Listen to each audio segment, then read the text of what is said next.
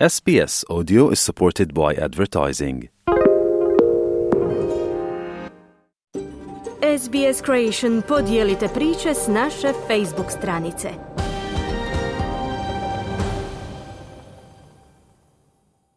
Radio SBS, program na hrvatskom jeziku, ja sam Kruno Martinac. Na redu su vijesti iz Hrvatske. Hrvati uhićeni u Zambiji, osumnjičeni za sudjelovanje u lancu trgovine djecom, pušteni su da se brane sa slobode. Hrvatski konzul Dario Klasić iznio je detalje slučaja. Radnici Zagrebačke čistoće započeli su štrajk. Povod su otkazi trojci radnika, ali i loše plaće a američki izaslanik za Zapadni Balkan Gabriel Escobar komentirao je izjave predsjednika Zorana Milanovića i kazao je da je Srbija iskrena u namjeri popravljanja odnosa s Hrvatskom. Više u izvješću Siniše Bogdanića iz Zagreba. Četiri hrvatska para osumnjičena za trgovinu djecom u Zambiji puštena su da se brane sa slobode do suđenja, a nakon što je nadležni sud ustvrdio da su reguliranjem privremenog boravka u zemlji ispunjeni uvjeti za puštanje iz pritvora. Podsjetimo, osam hrvatskih državljana uhićeno je početkom prosinca u zračnoj luci u Nadoli, trećem najvećem zambijskom gradu zbog sumnje u valjanost dokumenata o posvojenju maloljetne djece iz Demokratske republike Kongo. Nekoliko sati prije puštanja iz pritvora bili su na sudu, no ročište je bilo vrlo kratko, budući da je zbog odsutnosti sudca na njemu tek zakazano iduće ročište za početak veljače. U sudnici je bio i Dario Klasić iz Hrvatskog konzulata u Pretoriji u Južnoafričkoj republici, koji je potom detaljno odgovarao na pitanja hrvatskih novinara. Pa stanje u zatvoru je ispod bilo kakvog e, standarda koji mi u Europi možemo zamisliti, odnosno pojmiti. No ono što je važno napomenuti je da Republika Zambija uopće, pa tako i Nadola, nema poseban e, infrastrukturni objekt za prihvat ili pritvor stranaca. E, hrvatski državljani nisu bili smješteni u zatvoru, ovdje u Nadoli postoje dva zatvora, oni su bili smješteni u pritvorskoj jedinici. Znači od samog početka e, muškarci su bili odvojeni od žena, no u principu imali su mogućnost da se jedno kraće vrijeme tijekom dana i vide.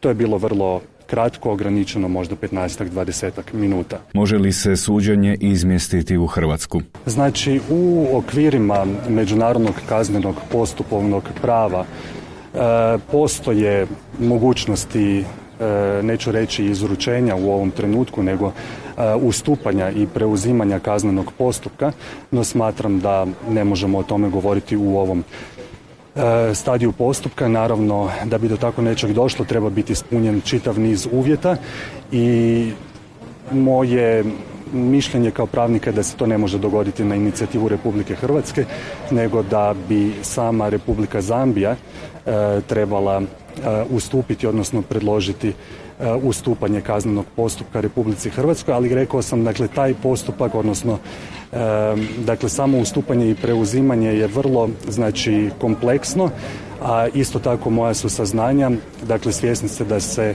ovdje primjenjuje anglosaksonski sustav prava, da to u njihovom pravnom sustavu nije uobičajeno. Konzul Klasić kaže da je postupanje prema pritvorenim Hrvatima bilo u okvirima zakona te da trošak boravka u Zambiji do konačne presude snose sami osumnjičenici, točnije njihove obitelji što u ovom trenutku čini Demokratska republika Kongo iz koje su djeca izvedena i dopremljena u Zambiju gdje su ih preuzeli hrvatskih parovi. U kontaktu smo sa nadležnim vlastima Demokratske republike Kongo.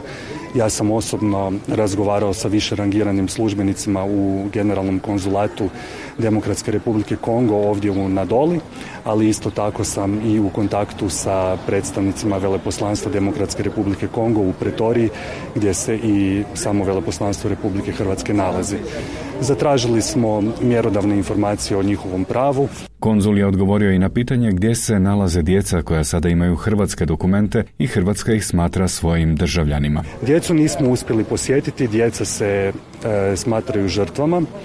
Imamo pouzdanu informaciju gdje se djeca nalaze, ona nisu u sirotištu, ona su u čuvanom objektu pod stalnom policijskom zaštitom i posjet nije moguće. Osobno nemam pouzdanih saznanja o vjerodostojnosti kongoanskih dokumenata, ali već u prosincu je u hrvatskim medijima bilo objavljeno da su preliminarne istrage pokazale da dokumenti izdani u Demokratskoj republici Kongo i prije svega sudske presude nisu vjerodostojne, kazao je Klasić. Na temelju tih dokumenata hrvatski sudovi su proveli posvojenje u Hrvatskoj i djeci dodijelili hrvatsko državljanstvo. Prema neslužbenim informacijama na ročištu u Veljači trebali bi se pojaviti neki od bioloških roditelja posvojene djece koji će, ponavljam, riječ je o neslužbenim informacijama, svjedočiti u korist osumnjičenih hrvatskih državljana.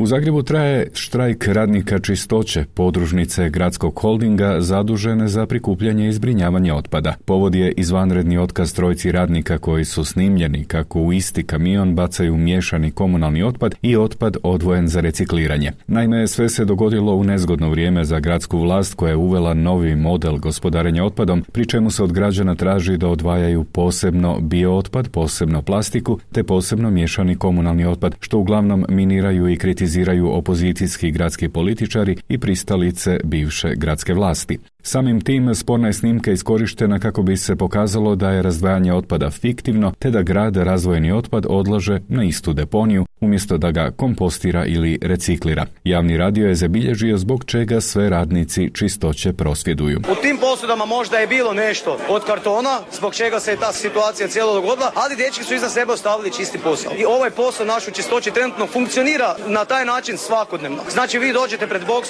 pred boksom je hrpetina smeća, morate do kontejnera koji su u zadnjem redu, morate to počistiti. Kaj ćete napraviti vi sa plastikom koja je viška? Zbačat ćete van? Znači idu tri upozorenja pa onda ide direktan otkaz. Ovaj. Oni su dobili automatski otkaz nakon one snimke. Dosta je bilo izrabljivanja radnika čistoće. Nijedan radnik neće izaći van dok se ne ispune sva naša prava po kolektivnom ugovoru koja mi tražimo. Mi smo spremni svi dobiti otkaze ako treba, ali čistoća ne ide van od danas do danjega. Radimo po kiši, znači imamo kabanice koje prokisnete u njima, cipele isto tako. Radna oprema nam je u vremenskim uvjetima katastrofa. Pod pritiskom radničkog štrajka koji je počeo u ponedjeljak u Zoru, direktor čistoće Davor Vić privremeno je suspendirao otkaz trojci radnika. Ovo je jedan incident u kojem su zapravo ljudi pod određenim pritiskom krivo postupili. Oni su apsolutno svjesni toga da su napravili propust i s obzirom na sva nova saznanja koje imamo po pitanju tog slučaja, mi smo odlučili privremeno suspendirati tu odluku o otkazu kako bi se posao, odnosno odvoz komunalnog otpada u gradu Zagrebu mogao neometano nastaviti.